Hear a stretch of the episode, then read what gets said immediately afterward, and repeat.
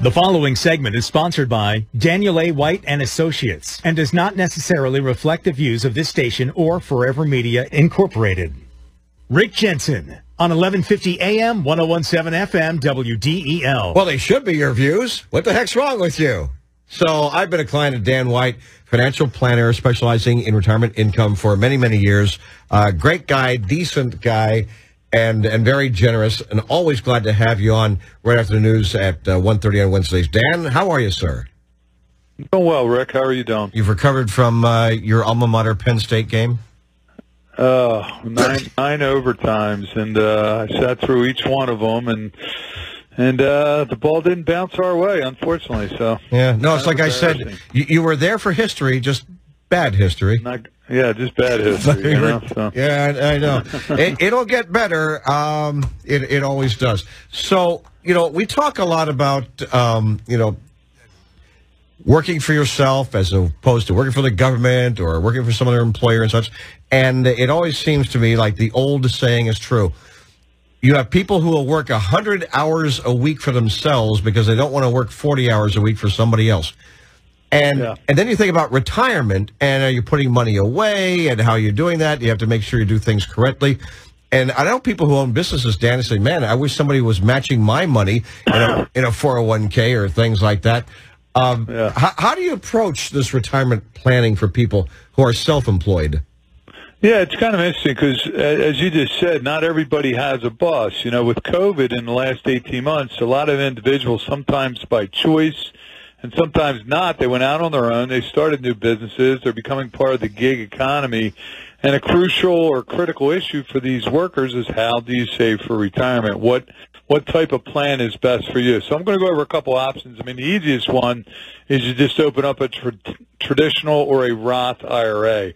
If you're new to the self-employment, the best place to start saving may be with uh, the tried and true simple IRA accounts. The easiest way to go it only requires you making a contribution. But the, the, the negative about an IRA is the annual contribution limits are much lower than any other retirement savings option. So in 2021, if you're under 50, the most you can put in an IRA is 6,000. If you're over 50, 7,000. So for those just starting out, that low dollar limit might not be a problem, but for higher earnings, it doesn't allow you to sock a lot away. So then the next option excuse me, would be a SEP IRA plan. These are called self-employed uh, retirement plans. They're inexpensive to adopt and administer, uh, but they only allow employer contributions. They don't allow any employee deferrals, but they do offer a great deal of flexibility. Contributions do not have to be made each year, and the amounts can vary. And the limit, the limit, the SEP limit for self-employed individuals is 20 percent of up to $290,000 of compensation. So you could actually put $58,000 into a SEP IRA account. I guess that's why that's why that yeah. exists then, huh? I mean, uh, yeah. Why why would you do anything else if uh, at least you know you have that limit? Well, if if you if you're making money and you want to try and sock more away, a SEP's a better way to go than a traditional IRA. But if you have employees, you've got to put money away for the employees as well. I see. Uh, yeah. Uh, and are there fees? Yeah. Uh, does does a fee schedule come into play as to why people will do one thing over another? Not really, because like I say, the SEP is very easy to administer, and and you have to sign an adoption agreement, but there's not a whole lot of fees involved. Um, you then get into the simple IRAs. These can also be adopted by self-employed individuals, but generally a business can only do a simple if it employs 100 or fewer people, which for a lot of people that's going to be the case. Yeah. But unlike unlike SEPs, simples allow for salary deferrals. So the employees, you know, the salary deferral limit is 13.5 in a simple, and then they have an additional $3,000 catch-up contribution if you're 50 and older. And they also require an annual employer contribution.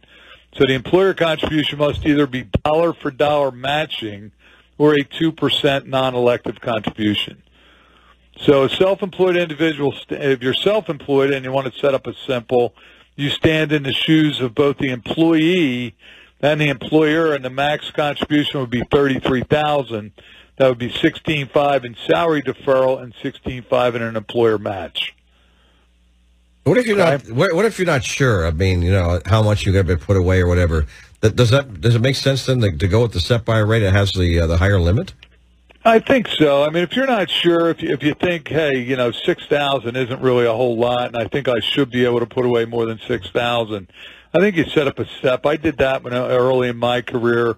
Uh, I set up a SEP, and you know, some years I put in a lot, and some years I put in a little.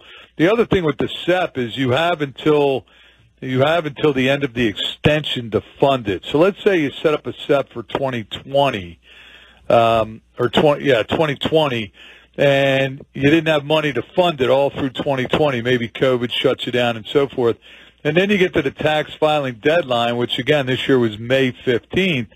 And hey, I owe some money in taxes. You could tell your accountant, hey, I'm going to put 20 grand in a SEP. Well, you have until the extension deadline. So you had until October the 15th or if you were impacted by Hurricane Ida, you have until January 2nd hmm. to actually put in the 20 grand and take it off your 2020 taxes. Gotcha. Good to know this stuff. Yeah. Now, if you have employees yeah. and you want to make it simple and low fees.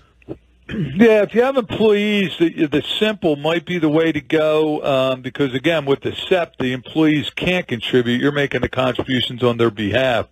Uh, but with the simple, they, they do allow the employee deferrals, and then you could you could do a match on the employee deferrals. I got another question. I always do. Yeah. I know how annoying that can be. Um, so, uh, yeah, right. Fair hit.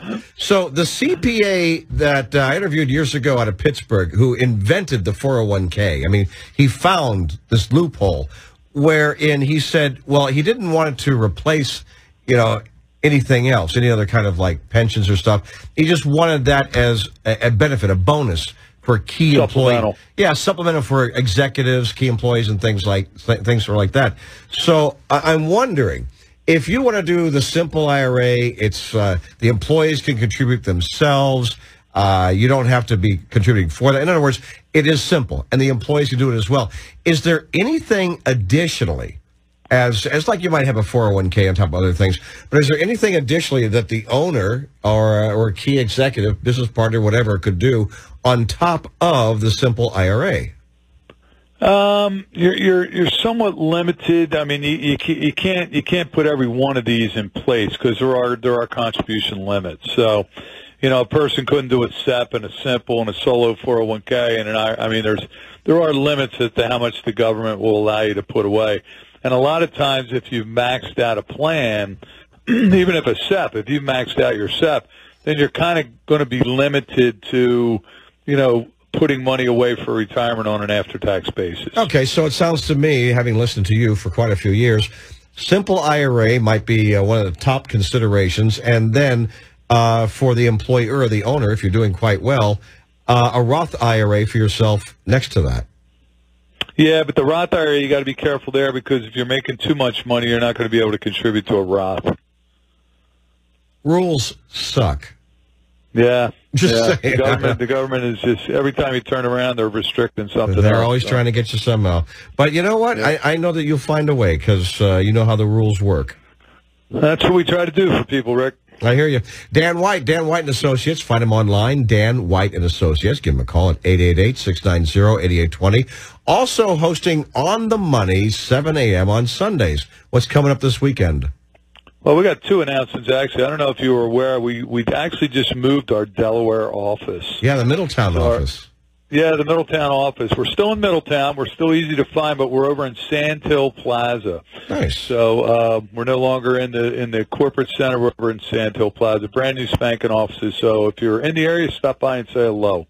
Uh, tonight or this Sunday, we're going to be talking about a an often overlooked type of retirement plan, the spousal IRA. So even if you're a non-working spouse, if you're if your better half is working and making money, they can make an IRA contribution on your behalf, even though you don't have any earned income. Because the caveat I always tell people, we got to have earned income. Well, the spouse doesn't.